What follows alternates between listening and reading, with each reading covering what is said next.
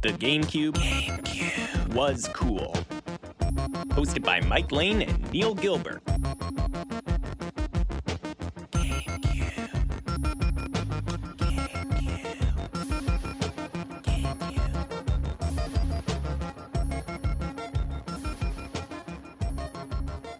completely true, and that's why the police never actually found out anything about that entire day. So, Mike, the 3DS this week is celebrating its 10th anniversary, which is wild. It came out on March 27th, 2011, so we were almost finished high school, which is crazy. I feel old now.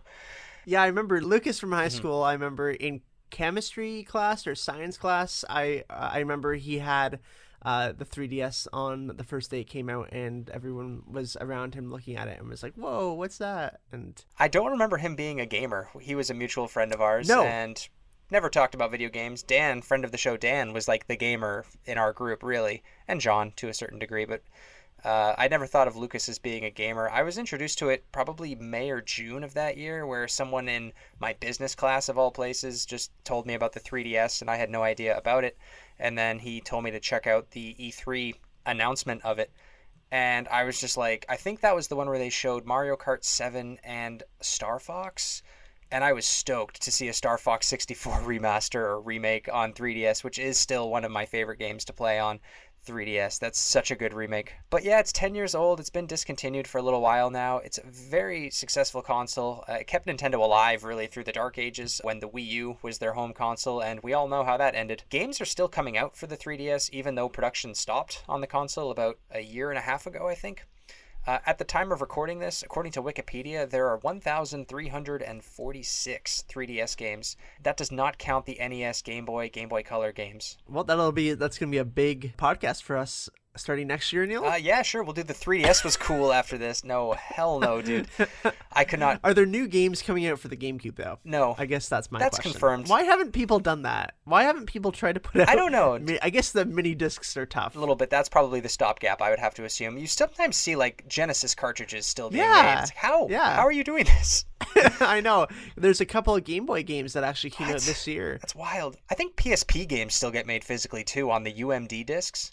Yeah. It's like, okay, if I you can make it on the UMD disc, uh, UMD. Yeah, we just said. UMD disc, which is Universal Media Disc media disc. disc. if you can make it on UMDs, you can make it on those mini uh, GameCube uh, discs Yeah, for gi- sure. Give me a break. Mike, I just wanted to talk to you a little bit about maybe some of your favorite games on the console. We don't have to go in depth, but maybe just three to five games each, um, and then we can move on with the show. For me, I'd have to go my, my five games that I would have to pick. If I only had my 3DS and I could take five games with me on my car trip, would have to be A Link Between Worlds, which is one of the best 2D Zelda games I've ever played. Mario Kart 7, which is a completely underrated Mario Kart game. I never hear anybody talking about it. It has the best Rainbow Road of any Mario Kart games, and I can prove that with science. Samus Returns, which gets a huge bump because it got me to pick up my 3DS after the Switch came out, so that's saying mm-hmm. something. Uh, Super Mario 3D Land, which is a really fun uh, Mario 3D game, technically. Very fun game. One of the first games I picked up. And then I had a tough time picking between the three N64 remakes on the 3DS, which was Ocarina of Time, Majora's Mask, and Star Fox 64. So my fifth place just gets those three honorable mentions. I don't know which one to pick. They're all fantastic.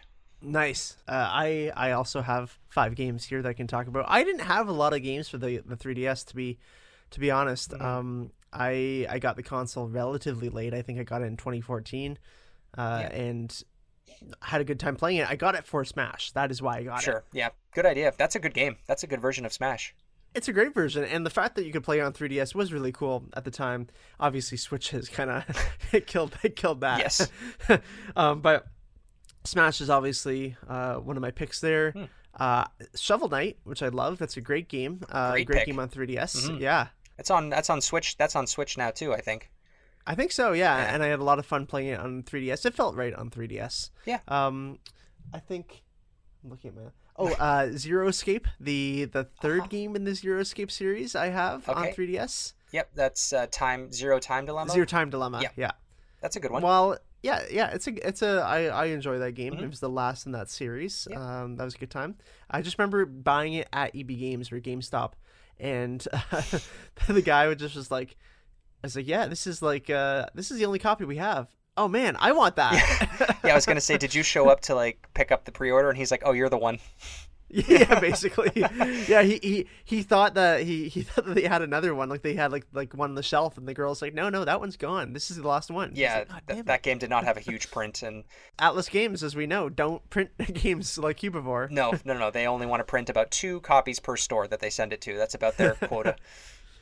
And then uh, Ocarina and Majora's Mask Yeah. are the last two on there because uh, yeah, They have to be Those- said. Yeah, they're the best ways to play those games in my opinion. yeah. There's no reason to go back to N64 to play those games anymore, which we talked about in our last episode. Which, if you mm-hmm. haven't already, go back and check out last week's episode where we talked a whole bunch about Ocarina of Time and Majora's Mask.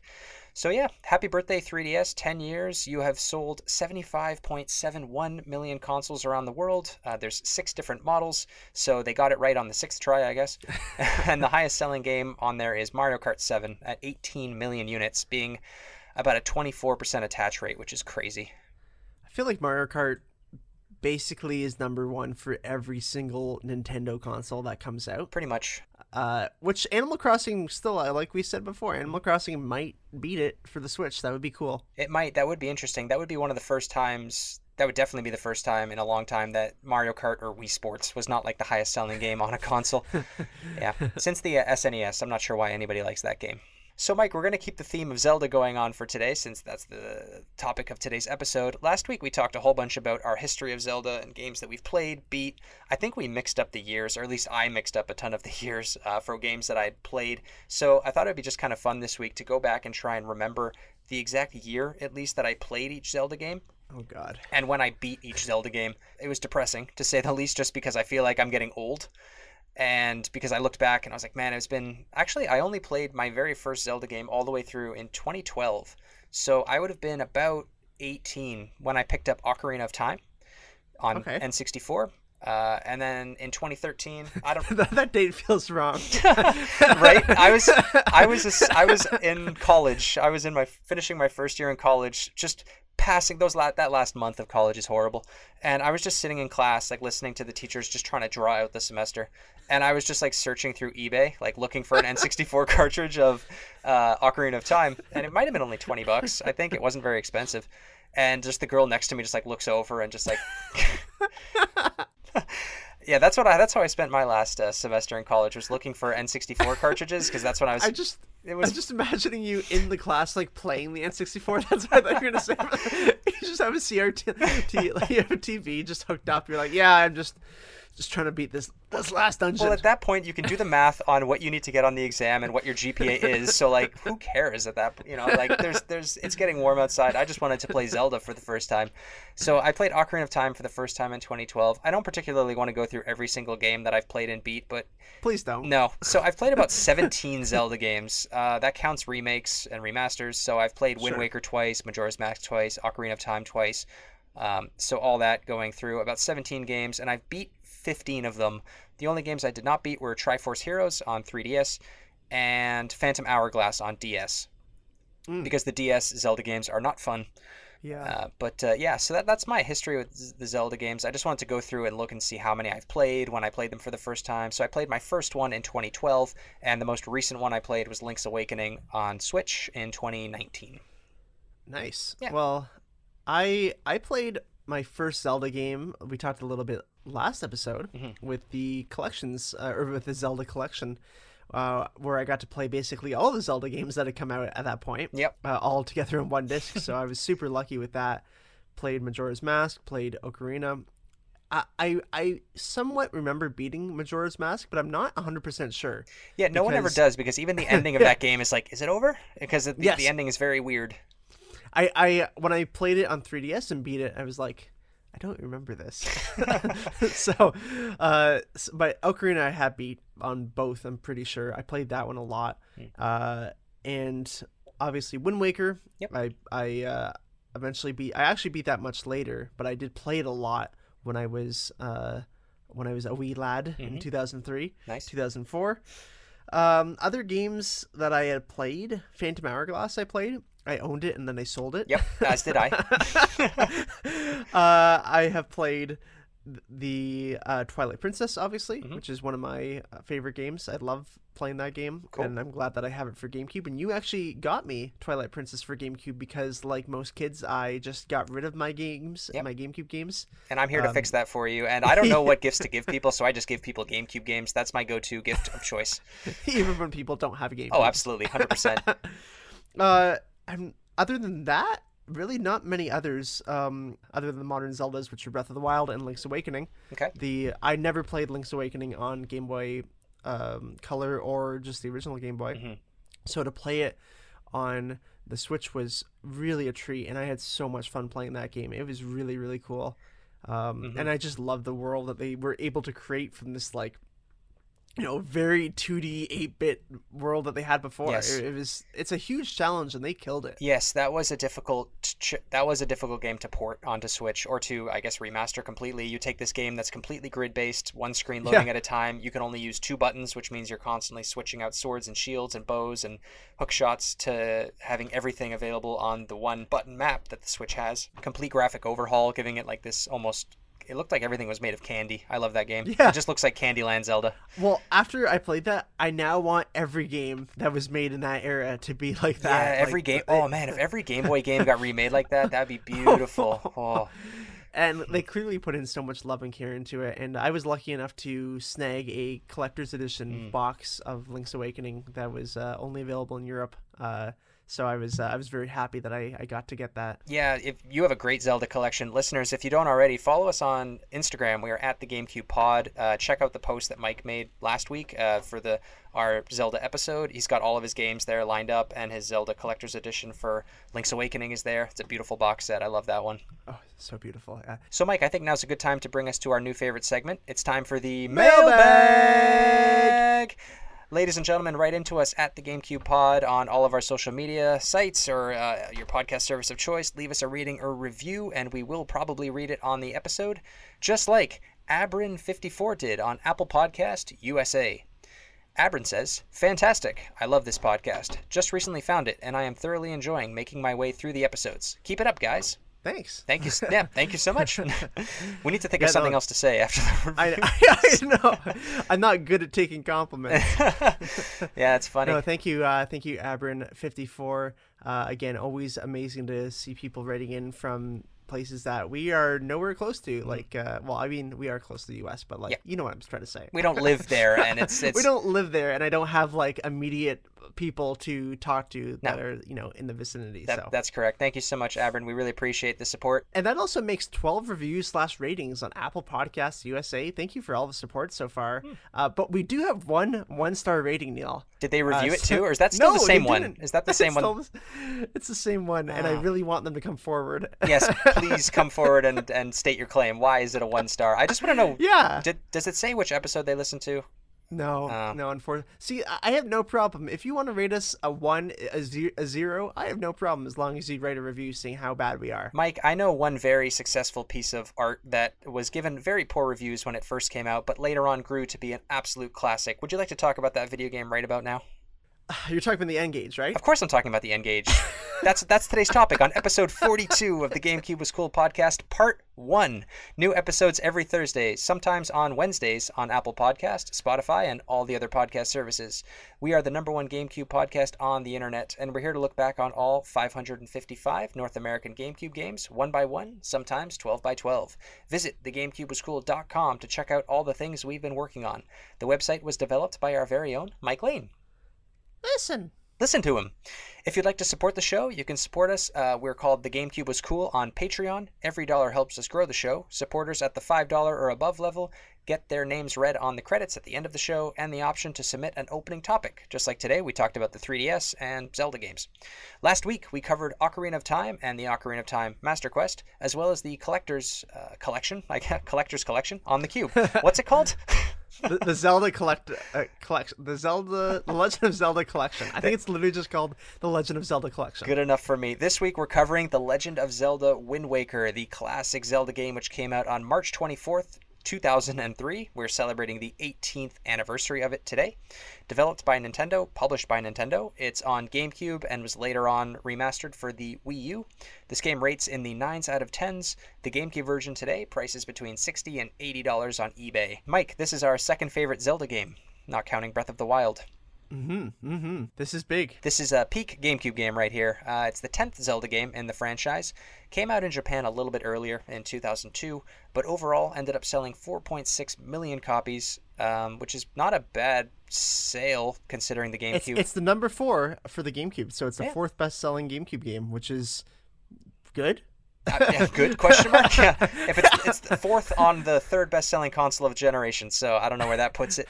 And then it sold again about half that on the Wii U, which makes sense because the Wii U sold half as many con- uh, consoles. I so the exact same number of people bought the Wind Waker again on Wii U, which I find absolutely hilarious. We're going to talk a little bit more about the Wii U version later on in the episode. Mike, mm-hmm. let, us go back a little bit and talk about our memories of Wind Waker before we have a bunch of guests on today. So, uh, what are your memories of playing the game? Do you remember when the game first came out? Because everyone hated Yep. it when it was announced. Yeah, so I actually am lucky that I have the memory, I guess, or just the I was 10 years old when it came out, mm-hmm. right? So in North America, so I do actually remember it. And I remember a lot of kids at school being excited for it hmm. When it was coming out, and I I don't remember too much controversy because I don't remember the Space World um, trailer or anything like that that was shown before. Right. Uh, and I think because we were all so young, we didn't really care whether Zelda was edgy or not. You know, we just knew Zelda was interesting. Yes. Because most of us had played Majora's Mask or knew about it from older brothers or older siblings, um, and or just people that we we knew, or some of us actually got to play it. Yeah. But uh, yeah, for me, my memory of the game was playing it on the collection, which I got, like we we talked about, and I know I talked about this last week, but uh, the the demo on the collection was a 20 minute demo, and you could go to three different areas in the in Wind Waker. You could go to Outset Island, you could go to the dungeon that you're held in at the beginning, like the prison, and you could go to another place, and I for, oh uh, Windfall Island. Okay, Uh, those were the three cool. and I got pretty good uh, at being able to speed uh, speed run in quotes that game because obviously you're hindered a lot by the the sailing, the slow sailing.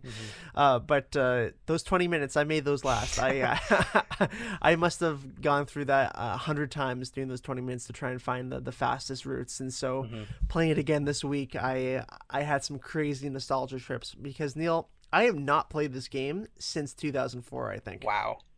So that's crazy. So you went back to the GameCube version though, right? Because you don't own a Wii Yeah. U, and this game is not playable on anything else other than GameCube. uh, even Yeah, so I I went back to the the GameCube version. I bought the I finally pulled the trigger on the GameCube version because I did own it at one point, uh, but I sold it or got rid of it or something, Mm-hmm. and at our local game store here, uh, I think you and I were there one time, and I saw it for fifty dollars. Yep. With uh, complete in box, and I thought, you know what, let's do it. Let's pull the trigger. That's a good deal because, like I said up front, the game price is between sixty and eighty now. So you definitely got a good deal on the game. I think I paid about fifty bucks as well when I bought it Yeah. back in two thousand and fourteen. I think was when I think was when I said I played it for the first time. Wind Waker, two thousand fourteen on GameCube. absolutely worth it to, to buy it for fifty dollars. Oh, yeah. for sure. Like just going back to it this week, man, I I was I was honestly stunned. Like I was speechless because playing a lot of these games like you and I have recently because of this podcast, Mm-hmm. most of them are dark. Is one thing I found, uh, and don't look good on HD TVs. Mm-hmm. For one, uh, that's a whole other topic, just how GameCube works on HD TVs and modern TVs. Right. Uh, a lot of the games obviously look very poly polygonal, or you know the graphics were were not great because of the, the early 2000s. That just was how things were, and obviously the GameCube couldn't really run graphic heavy content. And so I've just be kind of become used to it, and and e- even Sunshine is a nice looking game, especially the water. But honestly, nothing compared me to what uh, Zelda, what Wind Waker was going to be. I couldn't believe how beautiful that game looks still. No, it, it's one of the most future-proofed 3D Zelda games ever made. I that and probably Breath of the Wild, I think, are the best graphically future-proofed Zelda games ever made because the Yeah. art style is timeless. It's just this. Yep. It's a cel-shaded car basically playable cartoon, which back in 2001 when the game was first uh, unveiled at Space World, like you said. Um, that that's it caused an immediate uproar amongst fans because we were hot off of Ocarina of Time and then Majora's Mask, which were these dark, gloomy Zelda games and somewhat realistic looking, not cartoony Mm-hmm. and poppy and colorful. They were more of a grim Zelda, which they eventually went back to with uh, Twilight Princess. So Yep. when it was first unveiled, and and you know everyone thought that the GameCube was this, you know, mature uh, console for adults and teenagers and was going to be edgy. This was really when Nintendo edgy. edgy. This was really when I think Nintendo they can really never go back and try and say that they're going to be edgy again. And I think it's because of this game, is because like you know they were really Yep. they were really hyping up you know having mature games and M-rated games like we talked about a few episodes ago.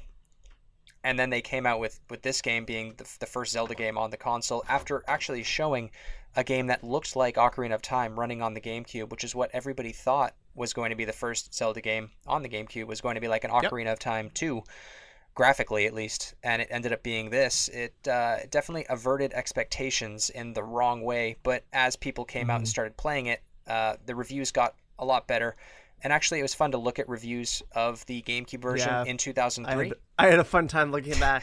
There, people were ruthless. Yes. absolutely ruthless. Holy. But the funny thing was that everyone wanted this mature game, but everyone was reviewing it like they were six years old, like saying the game makes me want to vomit and you know I want to poop on this game. Just weird quotes like that. That it's like, yeah. are you really reviewing this with a critical eye, like a mature Mhm. gamer as you say you are, or are you just crying because you're not getting Ocarina of Time 2? But there was also a lot of positive reviews around the game, which I did find wa- was nice. Like even in 2003, obviously there's re- Oh, yeah. Oh, reviews. lots. There's reviews of people playing it in 2015, like when I played it, who also really loved it then too. But it's good to see that in 2003 it was getting praised and positive reviews, which I think this game does need. I played it, like I said, first time on GameCube when I shouldn't have been playing GameCube games anymore because it was 2015. And I think the Wii U version might have just been coming out, which is how I heard about it. I actually have no Mhm. memories of this game coming out when we were kids for some reason. I don't know why. I think it was just because everybody was still hot off of Ocarina of Time or still playing it. I was also a bit later getting the GameCube and I wasn't playing Zelda games then either. So I didn't really hear about Wind Waker, I don't think, until I played Super Smash Bros. Brawl, because that's when Toon Link was included. Yeah. Okay. Fair Yeah, enough. I- yeah. And so you're like, who is this? Yeah, that was one of the things where I was like, "Oh, this is Link." I know, I know. Maybe it's Young Link, but then there was this separate Yeah. character who was Young Link, so that wasn't right. Yeah, and it, it's it's weird that like it just I I feel like it's very much a place in time too Mhm. because like that it was it was really talked about and and I don't know why I I, I don't remember most of these games vividly at all. Mhm. I don't remember anything about Sunshine coming out like No. stuff like that. You know that that's clearly a massive game. I don't remember anything about Luigi's Mansion, Mhm. but I remember Wind Waker like it was yesterday. I like vividly vividly remember when that was Mhm. coming out. Interesting. I wish I did have more memories of these Zelda games coming out from from back in the day. I, I honestly have no memory of any Zelda game being announced or released. I think until Skyward Sword, which was like 2010. Yeah, I was gonna say I don't remember Twilight Princess. No. uh, No. uh, being announced or released. But also, it, it was a different world back then Yeah. too, right? Like because there weren't Nintendo Directs, Mhm. there was no Twitter, there was no. You, oftentimes, you looked at Nintendo Power to find out what was coming Yeah. out. like honestly, I, I honestly looked at because I delivered the newspaper near us, and I put the we put the flyers into Yeah, the, the paper. flyers. I was Yeah, looking at, look at I was looking at. Best Buy and Walmart ads. That's how I knew about about new video games coming out. So Yeah. th- this game has one of the best things about it. I think is what I love about Breath of the Wild, which is the exploration and the freedom to go anywhere, and just to see something in the distance and go to it and visit it, explore it. Maybe you get a few Yeah. rupees out of it. But uh, I remember Toon Link again being a thing in Brawl, and my first uh, my first thought was just that it was somehow related to Yu-Gi-Oh because of Toon World or whatever. That, oh my god! Yeah, yeah. Wow. like everything was toony at that time. Like uh, Looney Yes. Tunes back in action. There was Toon World in uh, in uh, in Yu-Gi-Oh, and I just Yu-Gi-Oh, thought yeah. this was one of those things. And all the Toon cards. all the yeah, you know what? I think I might have also thought that Yeah. that because that would have been exactly that time. Yeah, I just thought it might have been something to sell merch. I didn't know that there was this entire game based around it until I started to do more research on the GameCube and I picked up Wind Waker and right away fell in love with the music, the colors, the art style, the gameplay itself. Um, it does have its shortcomings though. Uh, we'll get into that a bit later. Oh yeah. So Yeah. You know what's funny is playing it again this week. Obviously, uh, there's so many nostalgic, weird deja vu things that have hit me playing it. Mm-hmm. Like sometimes I'll almost get like chills too because I like remember exactly where I was in 2003 playing it. Yeah. Like I don't know if you've ever had that with like a game before, or even like a album or music or any media. Oh, Definitely. Where, where like a scene comes up in a movie and like you get chills because not because it's scary because you remember where you were when you first saw that. Mm-hmm. And you're like, whoa, that's weird. Like I just a flood of memories came back Yeah. and that happened to me this week playing at windfall island there is the there's a guy's shop and he has all these vases Okay. uh, and i don't know if you remember this so you go in and it's like the red door it's like the fancy area Yep. and uh, you go inside and he has these vases and he's at the top level and he's like basically saying make sure you don't touch the vases. Mhm. Yeah, yeah. uh, th- they're breakable. And of course you know I, I go in and i break the vases. Sure. and so I, I go and smash them all. And the first time you break them all he's like if you break them again you'll have to buy them. And so i go back in and break them all. And he uh and, and he's like oh you broke eight vases. That comes to do, do, do, do, do, 80 rupees What? and uh because ten dollars per vase Oh, jeez. and so i was like oh i lost all my rupees but then i realized i was like ha i can just keep doing this because i have no money now So what hap- What happens when you do it with no money? Does he just kick you out? yeah he just kicks you out he's like i think he calls you like a freeloader or something um you can actually go uh, oh yeah and then he also is like he's like as like uh, uh, and I'm uh, now I'm more rich, and I was already rich. Ha ha ha! The world is cruel, or he says something like that, and it's like, oh man, this is like life. Wow. Yeah, kind of. That that's such a weird detail that does not need to be in a video game at all, but Nintendo put it in there. But it's as soon as I smashed that vase, and or as as soon as I saw that vase, I just got a flood of memories coming back of me on uh the fl- I don't know if you remember my basement, but we had a that kind of shag carpet style, that old Oh, yeah. brown carpet. And do you remember the iron stain? Yes. Uh, Yes. that was right by the TV. There was an iron stain there, and I would always sit like very close to the iron stain because I would sit right up against the TV because we had a maybe a twenty inch Okay, tube TV right. uh, down there. Mhm. Uh, and uh, it just like a flood of memories came coming back of just that basement and like you know the the Yep. the wooded paneled walls on it and everything. That was very very strange. It's weird, very weird, strange. weird for me to tied memory to to Wind Waker that I'll talk about before we have our first guest on is when I first played Wind Waker, I had just gotten to the point where I was furnishing our basement with a mm. couch and a new TV and everything. So the basement was kind of becoming its little game room that I've made it into now. And I had just got back from IKEA and built the couch. Yeah. And then Wind Waker showed up around the exact same time. So that was the first game I played on the new couch. You bought Wind Waker at IKEA. I bought it at Wind Waker. Yes, that's correct. It- it came with the couch. it's hidden, but if you take enough lefts in an IKEA, you do find the GameCube section. and uh, so I, I popped in uh, Wind Waker uh, this week to play it for the to prepare for the show, and instantly just thought about the smell of new IKEA furniture. Yeah, right. Isn't that crazy? It's weird. Your mind the, is the weirdest thing. crazy. Yeah, I, I don't know why when you said that just triggered that for me was hearing that sound, the flute that plays when you start up the game. I just thought like I remember sitting around a bunch of IKEA boxes and, and wrapping paper and the smell of that fake wood that's in IKEA furniture and playing it on my new couch and that that's really special and video games should do that and that's the thing I love about it is when they can take you back to a time a simple time but you don't really think is going to be a memory until six years later when you're playing the game again. That's right, and that's what uh, podcasts can do too, Neil. Yeah. And that's what we try and do here is uh, get some memories out of people and get some nostalgia that they actually completely forgot about. And that's what we're going to do with our first guest on today. Sounds good. So who's our first guest today, Mike? Our first guest of the day, joining us all the way from London, Ontario, we have Matt with us. And Matt, I have a question for you to start this episode off. What did you name Link when you were playing him as a kid? Did you name him something fun like me, where I named him Ass, or did you just go with the standard Link or Matt? Uh, yeah, when I was young, I just uh, I just named him my name because it was like a shared console growing up. So, uh, you know, the easiest way to find out which was mine. But uh, I think that changed pretty quick once I just wanted to be called Link. Once I knew that was his name, I don't even think I knew his name. That was the exact same story I had. Was uh, same thing. Growing up in a family with siblings, uh, you, you, only had a few save files, and you didn't want to. God forbid you accidentally play your brother's save file, and uh, he gets mad at you. so you have to name it the whoever you are. Yeah. So yeah, I was Neil for years, and then eventually, once my brother went away from video games, and I started buying all the consoles myself, every single character was named Link. Yeah. That's a good point, though, Matt. Like you don't actually know that his name is Link unless you have like the strategy guide right. saying Link. Yeah, I think like that's how I found out. Mm-hmm. I got a strategy guide because I was stuck in uh, the Forest Temple. Right, right. I can't imagine how many people played Smash Bros for the first time in 1998 and was just like, "Oh, he's not Zelda." right. Yeah. Oh, he has a name. he has a name that isn't mine. Wow. What? yeah. And because this is your first time on the podcast, we of course have to ask you the very important question: Did you own a GameCube back in the day? Oh yeah, uh, I, I bought a, a, a, silver GameCube used at Microplay Ooh, uh, with wow. uh, oh with Animal Crossing. yeah, that's that's how I got my GameCube back in the day. Having flashbacks. yeah, so good. So then you did have the the foresight then to get a memory card with it because obviously Animal Crossing did come with a memory yeah, card. Yeah, started off with a memory card. Yeah, still got that one still got my my saves on it. Beautiful. And we we of course brought you on today to talk about one of our favorite games of all time and one of our favorite Zelda games of all time is The Legend of Zelda Wind Waker. Did did you pick up that game at launch or were you on the divided side of the Nintendo fan base who thought it was uh, complete heresy to go into the, the cel-shaded Zelda realm?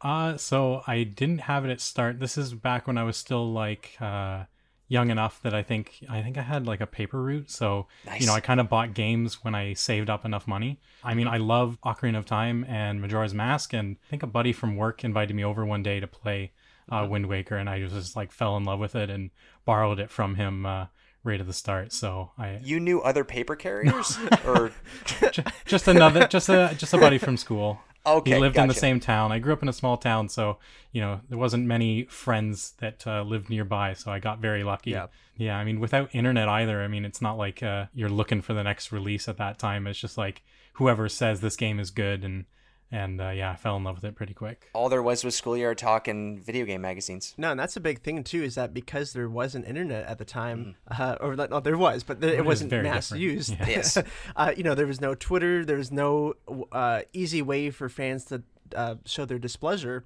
other than maybe some forums and, and things like mm-hmm. that. And obviously, when this game got released, there was a lot of displeasure among the fan base because of that cel-shaded uh, art style, and mm-hmm. that was really because of of Space World uh, in 2001, which was a kind of like an E3 for Nintendo mm-hmm. at the mm-hmm. time. Neil, do you have more information on that? Yeah, Space World, you nailed it. It, it, it was a bit like Nintendo's E3 uh, conference. I'm really glad that they renamed their own. Con- I think Space World is just it doesn't make any sense for why they'd be there. Yeah. But the one in 2001 is the uh, infamous one where Wind Waker was announced. It was uh, between August 24th and 26th of 2001. This is the 12th year they had been doing it, so long time since 1989, I believe. I guess it was.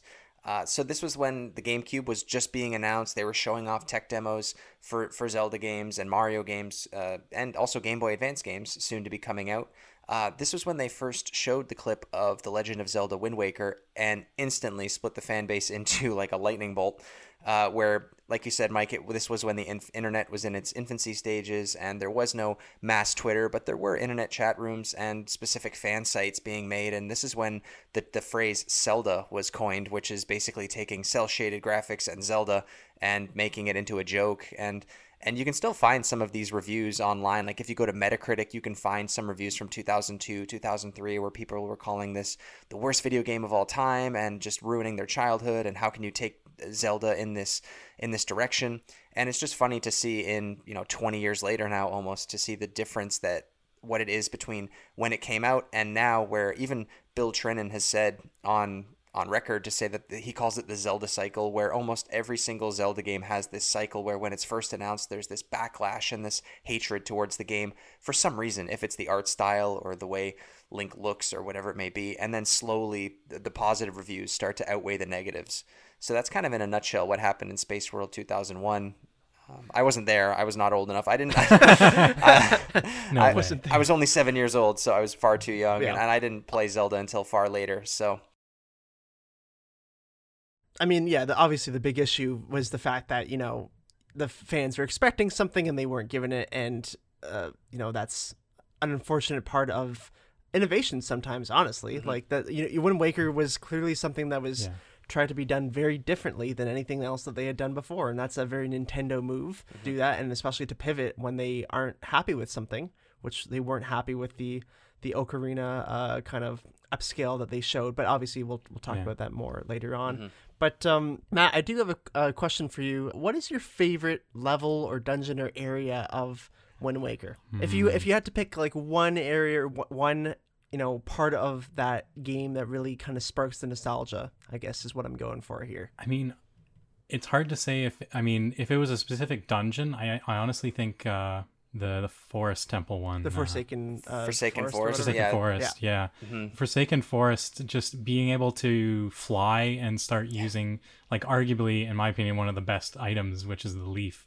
Uh, Yeah. Yes. Being able to, like, you know, play with fire and physics and fly around. And obviously, like, that affects a lot of how you traverse and being able to jump around and stuff. It's just something that was very unique to from coming from the other games where I guess with Majora's Mask, you got to do some more movement and stuff with the masks, but uh, you know, it was definitely uh, opened up your possibilities more than the game had ever done, and I think more than any other game I had played at that point. that forest temple when you first do get up to the the top of the uh, the tree i guess it's meant to be the spirit of the Deku Tree and you you get the leaf and you can finally use it almost as the kite for or not not the kite the glider Right. from uh, from Breath of the Wild. Thank you. It felt just like the same moment where you, you jump off the cliff and you pop the glider out and then you just glide down to the platform you were going to.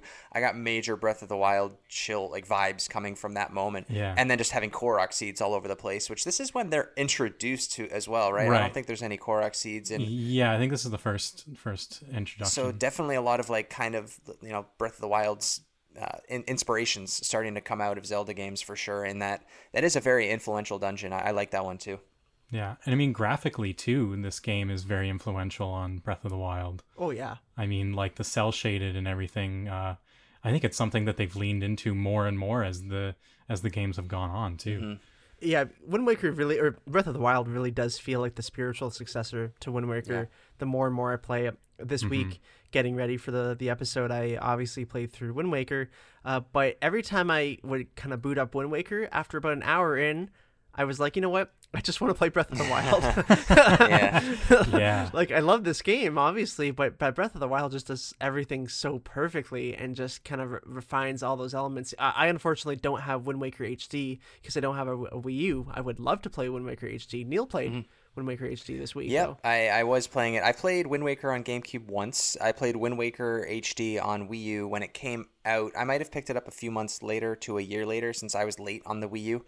And uh, yeah, I think that the Wii U version is the best way to play the game. Right now, it's funny actually. If you go Yeah. back to it, it has it still has the Miiverse function. Like if you press one of the buttons, it tries to connect you to that's weird. Miiverse because they thought it would be a fun idea to let you connect with other players and you know give each other hints uh, and messages and stuff like that.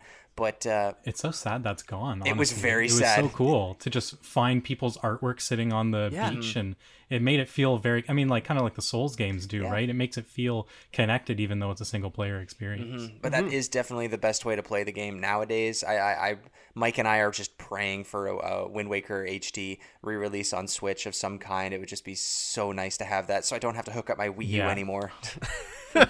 yeah, I'm, I'm definitely waiting on it because yeah, I mean, I have my Wii U and I I still replay Wind Waker maybe once a year or so on the Wii U. But yeah, I mean, I, I went back to to try and play it the original on the GameCube uh, this week in prep. And uh, oh man, there's so many quality of life improvements that I didn't realize were there. Mm-hmm.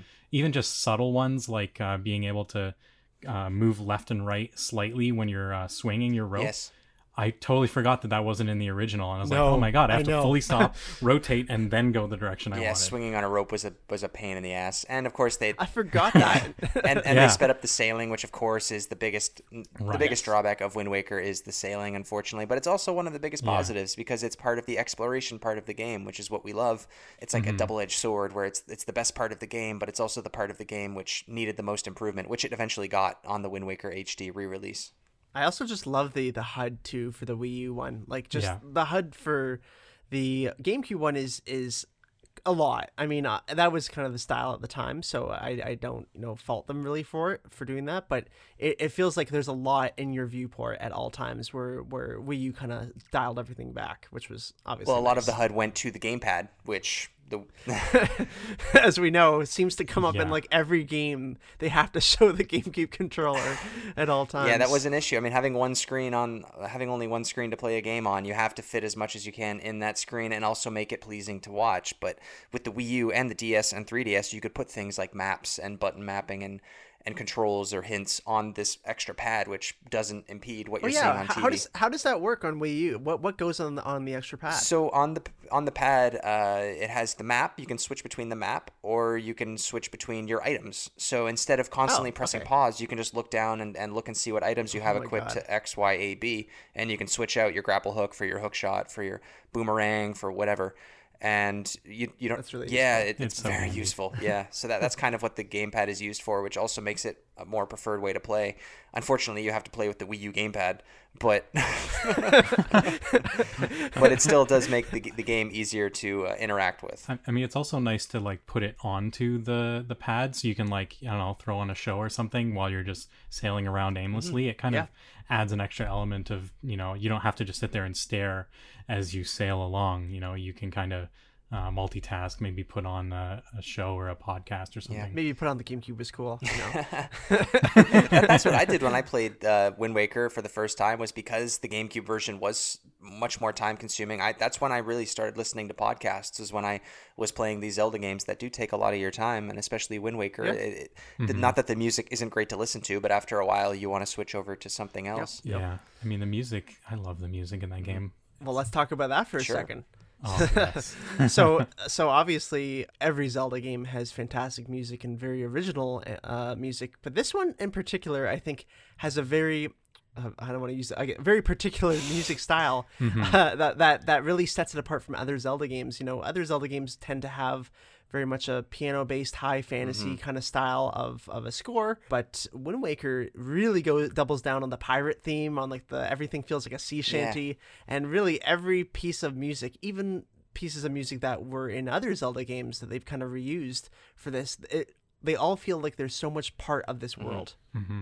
Uh, I was gonna say it definitely feels like it has a lot of like unique pieces too. Yes. It doesn't have like many of the main themes in that aren't recreations of an existing one, which feels good because I feel like Twilight Princess has a lot of kind of reimaginings of existing yeah, songs. Yeah, the Ocarina whereas, ones especially. Mm-hmm. Yeah, yeah feels exactly. like the Ocarina soundtrack. Yes. So this t- it has like such a very unique feel, which obviously goes along with you know the island life and and being on the sea and everything. Mm-hmm. Like as soon as the game starts up, just that that opening soundtrack for the menu.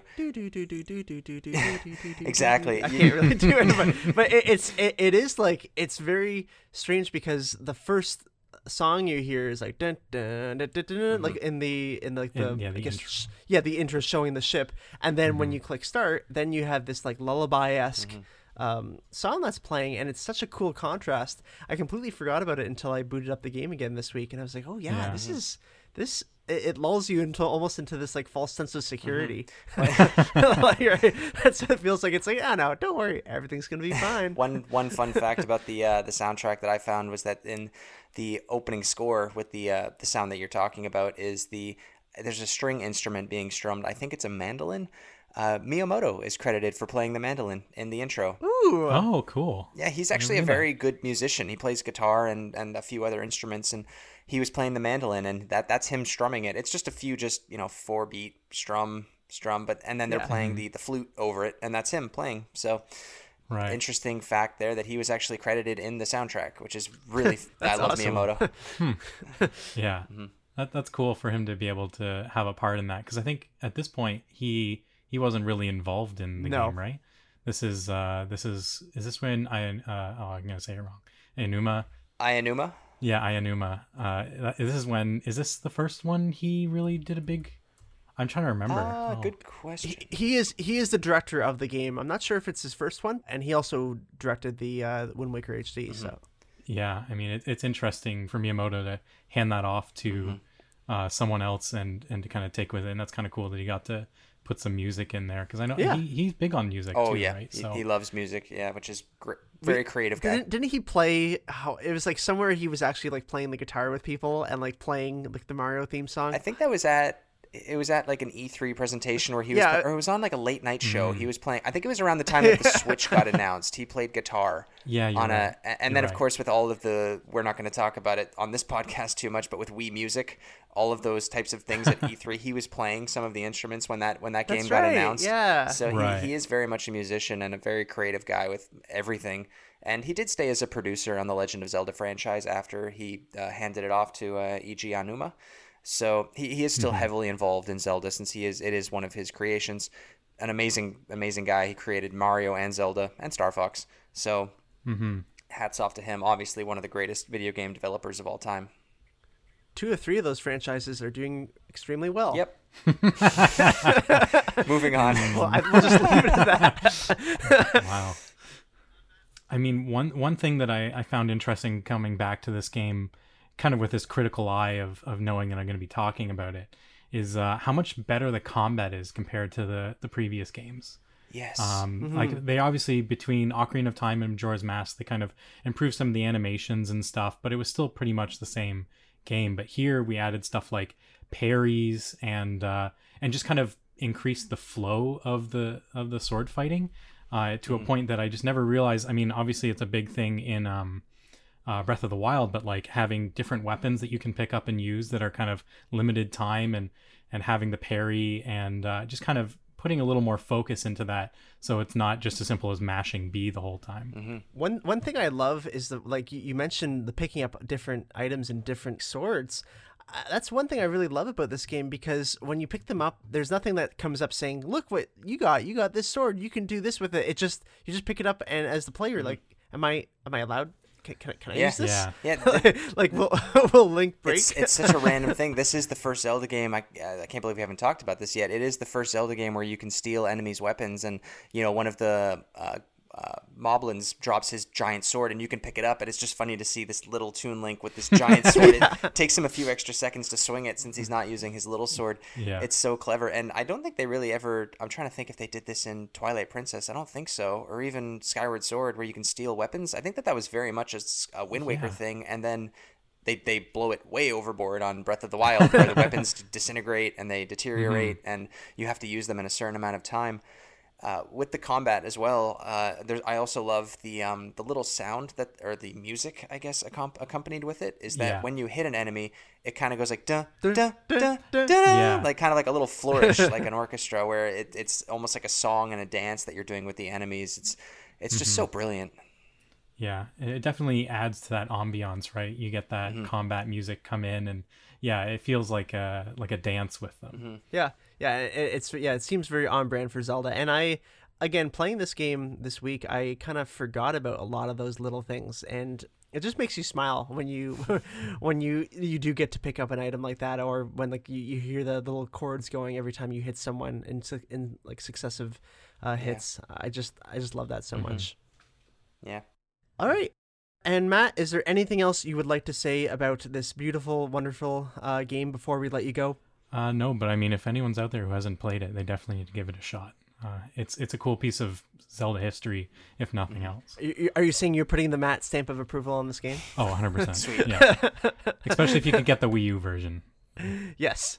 If you can get a Wii U. No, yeah, those are hard to find too. That's a good point. They're still pricey, actually. Didn't sell mine. You got to take good care of them. Oh, don't take good care of it. Just you know, The screen is scary. Second second hand market for those uh, for those tablets Mm. is going to be terrifying because it's plastic. That's true. Yeah, that's true.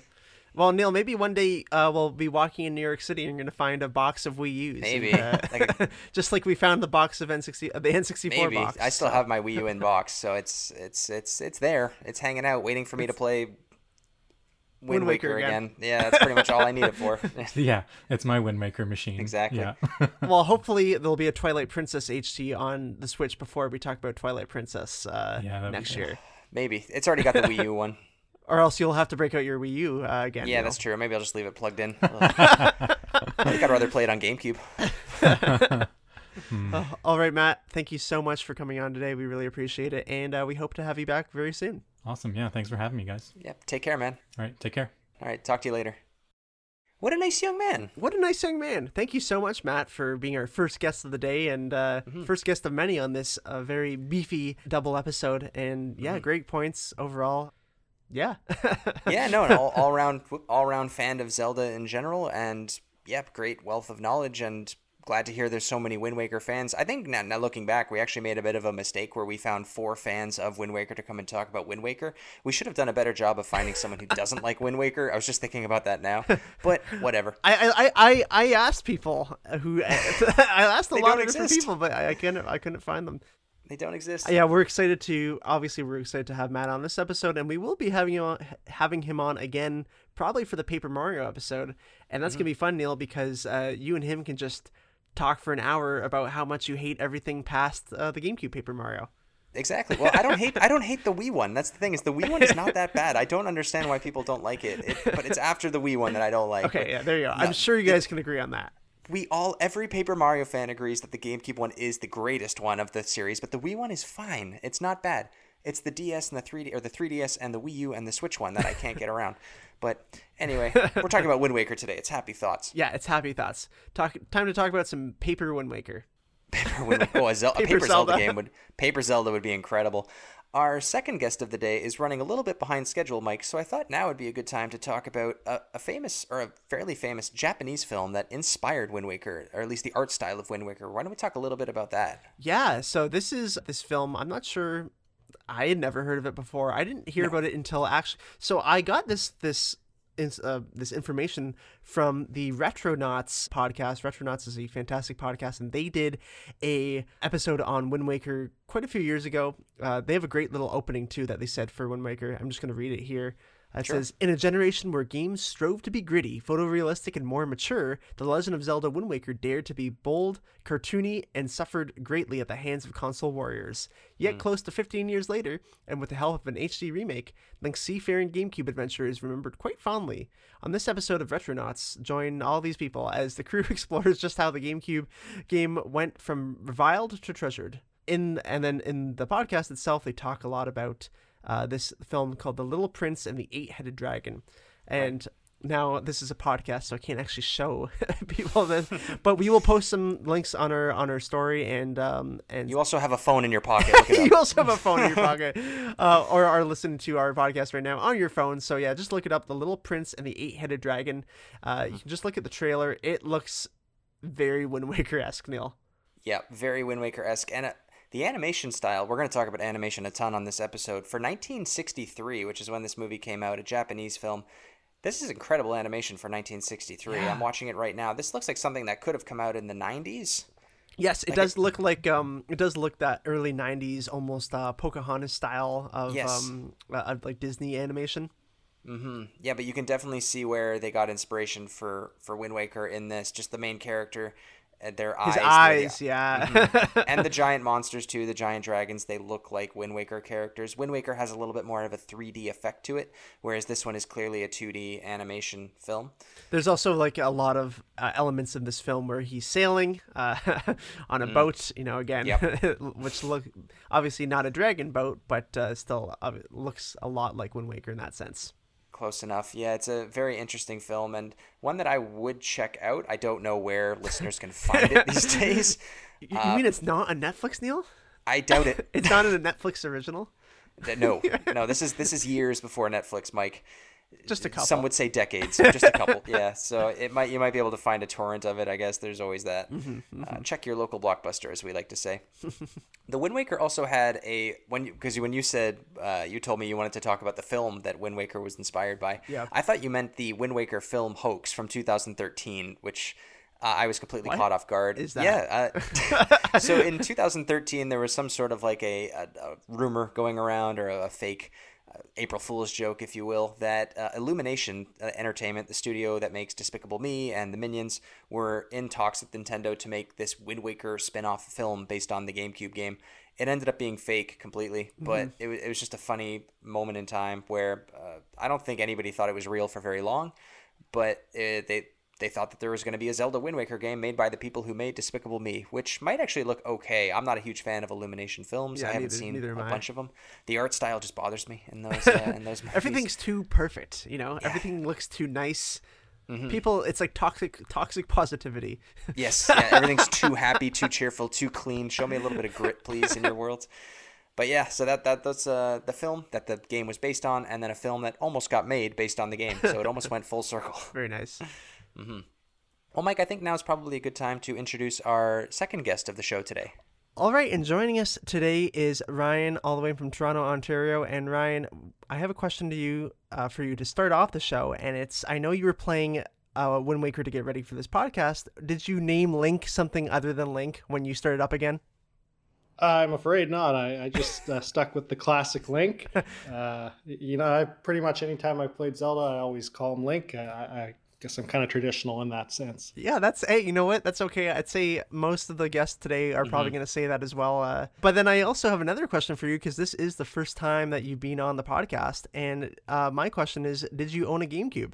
Uh, I did own a GameCube, and, and thanks for having me on the show, by the way. Of course. I listen to you Oh, guys. I love the podcast. Sweet. Um, but yeah, I did own a GameCube. Uh, I would have been, uh, I think, in uh, like grade maybe seven or eight when I bought the GameCube, and yeah, I loved it. I I, I don't own the GameCube anymore. I, I do have a Wii, so I still have all my old GameCube games, but I play them through the Wii now. The, The GameCube Slim. yes, that, that's what we like to call it. Yes, and I'm interested to know when you picked up the GameCube, what game did you get with it? We don't actually ask uh, Yeah, that's visitors that, which is a question I want to ask. Since you did pick it up when you were a little bit older than some other people may have, you were 13, I guess, in grade seven or eight. I think that's the age group there. Yeah. I think it might have been NHL Hitz 2002. Oh, sick. That's a Yeah, good choice, good man. Old, like I think I was three on three hockey and uh, a lot of Sweet. just checking. Starting up with some Limp Bizkit, you know, getting right in there. Iconic. and and then my other question to follow up with that is, uh, what color was that GameCube? Uh, it was just a black one. Yeah, That's- pretty, yep, pretty standard. Very good. Very Yeah. good. yep. Yeah, it was kind of cool firing up the game this week uh, or last week and uh, seeing the like the last save date on it was from like 2010, and then before that it was like 2006 or something. So it had been like over 10 Yep. years since I last played the game. But I was really happy to to go back and, and play it through again. It was it was great. Yeah. So I guess what what were your you know what are your memories of the game, and does it still hold up for you playing it uh, again this week?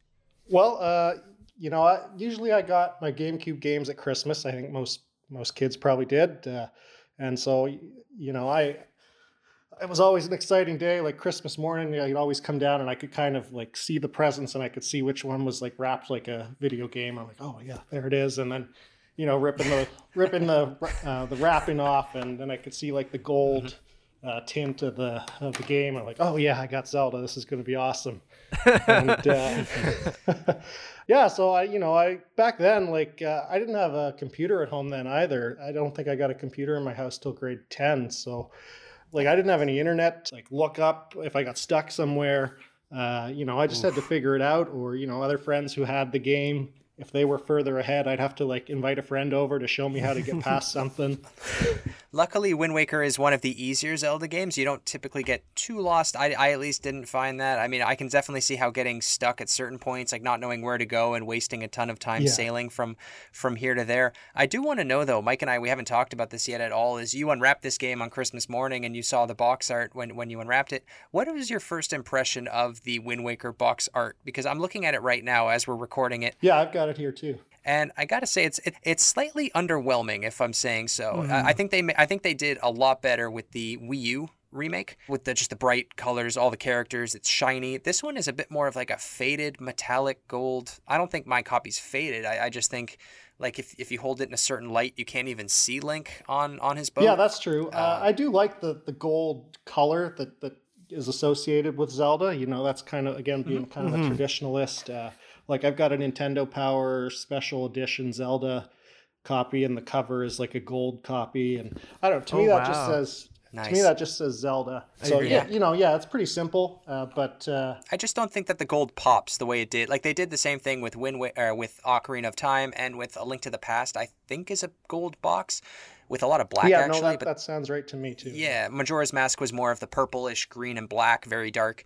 I, I feel like with, with with this game just being a bright tropical, you know, sea shanty game, I think that they should have gone with something that kind of pops a little Yeah. bit more for a cover. Well, and if but you open it up too, then you've got the the book, like the little insert booklet that came with it, and that's that's the very bright, colorful. Uh, I think this I think this going with the box art would have been better. Like this this manual and is that's what they did beautiful. uh, with uh, Wii U Mhm. because the manual is basically what the Wii U cover ended up being, and then they put that gold kind of foil over it, so they, they they put the two together, which is I think they realized that's what they should have done back then anyway. and you know what? I was I'm wondering if because when it came out, there was a bit of controversy leading up to it with the the toon graphics, uh, the cartoon graphics. You know that they were that people were worried that they were catering more to kids and they were gonna like kind of dumb it down, make it a, a kids game. So I don't know. Maybe they were just thinking if they made the, the box too bright or colorful, people would be less Yeah. inclined to pick it up. I don't know. I'm just speculating there, but that's actually a really good point, and you know what? probably true. that's actually I'm I'm sure that's that's what happened. Uh, Mm-hmm. Because there is also another variant that's very rare to find, and it's a I think it might be PAL, which is like Europe and other places, but it's a black box with just a stained glass image of, of Link uh, in the stained glass above it, and again going for a very kind of low key feel and not really pushing that toon art. Uh, but uh, yeah, I think you're 100% right, Ryan. I think that's definitely why they did it. yeah, yeah. There's even a more rare copy, Mike, which I don't know, Ryan, if you know about this, but uh, it's a. It was released in North America, December 2005. It was a combo pack with Metroid Prime. It's the box. The box art is literally split down the middle vertically. Half of the case looks like Metroid Prime, and the other half looks like Wind Waker. And both discs are in there. That is an insanely expensive piece of uh, of video game history. If, if you can find it, it's seven hundred dollars on eBay. Wow. I wish people would or video games would do more of that. Just combo some put some combo packs together. Like Yeah. not for seven hundred dollars, but just like it'd be really cool if towards the end of the Switch's life cycle, if you could pick up Breath of the Wild and Mario Odyssey for I don't know, 150 bucks, like maybe save ten dollars off the off the MSRP price if you can get that. That'd be really fun to go back to. But anyway, that's a little piece of history uh, trivia there for you. But yeah, let's go back to Wind Waker itself uh, right now. And obviously, this game has a ton of great quests and great locations. Are there any quests or locales, I guess, Ryan, that really stand out to you? Well, the main islands, you know, uh, Windfall, big one. That's there's so much to do there. Just so many little side quests originate from Windfall, and they they send you out across the ocean. I think I, I think just to jo- jog your memory a little bit, Outset Island itself, just the island that Link was born on, is very iconic in Zelda and just the Zelda world now. E- Even so much that uh, if you've played Breath of the Wild, they even recreated Outset Island. It's a little Easter egg where there's this little area, like a beachside Yeah, town. Lurelin Hmm, Village yes, in Breath yes, of the I'm Wild. familiar with that. Yeah. They remade Outset Island in Breath of the Wild, which, if you're not looking for it, you'd completely miss it. But if you check out screenshots and comparisons, it's the exact same thing. So even the the little town that Link grew up on uh, has become somewhat iconic, and uh, w- with this game, Yeah. I-, I love I love the little town that he grew up in. That's that's a good one. Yeah, and and I guess just you mentioned Breath of the Wild. I found this game, you know, of all the past games before Breath of the Wild, I yeah. thought this one was the most similar, just in in art style, but also in the just the openness and and, and yes, it's linear uh, to a point, but there's also like parts where the game just opens up and you you can go do like a hundred side quests before you advance the story if you want. So yeah, I'm- the fact that you can sail anywhere if you really want to, right? Like, yeah, like you, you really aren't restricted at all. Yeah, so it was after playing Breath of the Wild and then going back to play this game again, I was just kind of like really amazed at, at uh, how much Breath of the Wild probably took from this game. With, and I didn't even realize that because it had been so long since I played Wind Waker. But yeah, strong connections there for sure. Oh yeah, same here. I felt the same way. Um, one thing that we haven't actually talked too much about is characters themselves, and I, I wanted to just touch a little bit on Tetra. What are your thoughts on on on Tetra? Well, Zelda is what we're gonna Yes. realize, but uh, I thought Tetra was a very kind of badass, charming character that you really hadn't seen, uh, especially for females in the in the Zelda franchise before. What are you, what are your thoughts on Tetra, Ryan? Yeah, for sure. She was definitely like a mischievous character. Um, you know, there there have been the strong female characters in the the Zelda series in the past, but uh, yeah, Tetra. Uh, you know, the she's this little girl, but she's the captain of the ship. All these other pirates are much bigger than her, but they all bow to her, and they, uh, you know, her wish is their command. I, I thought it was kind of funny how they gave her like almost like we we, could, we love Recess, the Family Channel show. She almost had like a Spinelli kind of personality to her, Oh, where she was a bit yeah, spunky, yeah. very, very tough, very just cheeky and and sarcastic. I I- one thing I found a little bit unnerving, or not unnerving, but just I guess just different is that when she found out that she was Zelda or that she was a descendant of Zelda, she kind of became Zelda like a princess. I thought it would have been kind of more fun if she was still that kind of badass pirate chick uh, Yeah. after she found out she became Zelda. There was a, a massive just character shift when you found out who she actually was, which I get what they were trying to do. It's like, oh, it's Zelda. She's actually she's here, but I think it would have been fun to just have Zelda be this different character for an entire game instead of going to an actual fantasy high fantasy princess. Yeah, well, I guess it's a lot to to live up to when you realize you're the descendant of a, a long lost kingdom and the weight of the world's on your shoulders, whereas before you were just kind of sailing the seas looking for treasure and causing trouble. But uh, you know, I guess she she felt the weight of the role on Yeah, her. exactly. Now, in terms of so obviously you played this as uh, you know when you were younger, but uh, and you play this again now, 2006, 2010, 2021. How does the the game feel now for you? Does it still hold up well? Yeah, it, it, felt very fresh. Um, I I tried replaying uh, Twilight Princess last year, and I didn't even finish it because I just kind of felt that like it was the graphics felt really dated, and it like it was it's a great game too. I'm not going to knock it too much, but just in terms of of it feeling kind of old, like Twilight Princess to me felt old, and and this game did not. Like this. Uh, and I've never played the HD version, uh, and I know the graphics on that look even better. But uh, the the original GameCube graphics are still great. By making it like a cartoon style, they really kind of made it the most future-proof Zelda game. And finished the story. I didn't uh, obviously do all the side quests. I think it takes like over 60 hours or something to do all the side quests. But Yeah. uh, Yeah. but uh, no, it was like very fresh and and uh, holds up to today's games. A lot of the Oh, yeah. mechanics are you know still the same as uh, are used in other adventure games today. Uh, so yeah, it, it was great. Yep. No, hundred percent, hundred percent. Well, Ryan, uh, is there anything else you'd like to add about this great game before we let you go? You know, one other thing I noticed too is just the sense of humor in the game is is really great too. Uh, one of the more hilarious uh, moments in the game is when you're in on Windfall Island and you go into the, the little uh, shop that's got the basically the battleship game, and there's the the clerk who's running that Yep. game. He he just like his the facial expression on him is just that he's unenthused. He doesn't want any customers to come into the store. and uh, when you play the game and, and you beat it, then he, he's got this like uh, this cardboard cutout that he puts over his face that's supposed to like show him being happy. And then there's like he, he's got another one that he's supposed to be like a villager that's happy that he he saved the town from the squids or something. So, you know, I thought that was hilarious. Uh, Yeah, I, I, I forgot about he. he- He's like a French pirate because he keeps Yeah, saying like yeah, Z yeah. like for everything. But then, yeah, he like turns it on like when when you're actually playing and when you're not like when you when you haven't played yet. He's like, oh whatever, I don't care. I don't this." recall there being a whole lot of humor in previous Zelda games, so I thought No. they really had, uh, you know, the fact they were able to incorporate humor into this uh, and quite well at that. Uh, uh, that was really impressive to me too. But uh, yeah, overall, just uh, was super happy replaying the game, and uh, you know, if you if you've never played it before and it's 2021, I'd highly recommend you, you Yeah, give it a try yes. because it's just a great game. Holds up. Yep, no, hundred percent agreed. Well, thank you so much, Ryan, for coming on and sharing your thoughts and memories, Mm-hmm. and uh, we hope to see you again soon. Yeah, appreciate you having me on the show. Thanks. Take care, man. All right, see you later. Okay, talk to you later. Bye. What a nice young man. What a nice young man. Thank you, Ryan, for coming on the show. His first time ever on our lovely show. It was great to have him. Great insights, great knowledge, and yeah, Yeah, it was fun to have somebody on who received the game as a Christmas gift. I feel like we haven't had many of those yet. It's always like people picked it up or maybe they got it for a birthday. I feel like that we haven't really captured that Christmas morning spirit since our Christmas episode at least. None of our guests have really talked about opening up a gift on Christmas morning. That was kind of nice to talk about. yeah. I love like the seeing the gold foil. Like it's you know immediately, basically that it's a Zelda game. hmm Do you think they wrapped it in gold wrapping paper? Like I, I was a little disappointed that his family wrapped it uh, as as a as an e- easily identifiable GameCube case.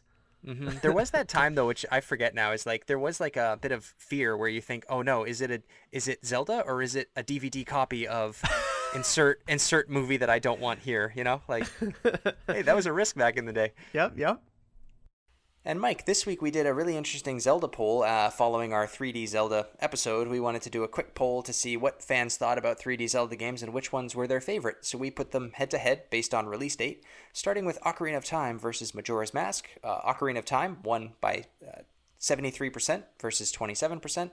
Next up, we had Ocarina of Time versus the Wind Waker. Wind Waker, an upset, beat Ocarina of Time 45 55% to 45%. Ooh, Yeah, I was surprised by that one. scandalous. I was happy, very scandalous. I was happy, but I was also surprised. Yeah, Next up, too. we had Wind Waker and Twilight Princess, which Wind Waker won 65% to 35%.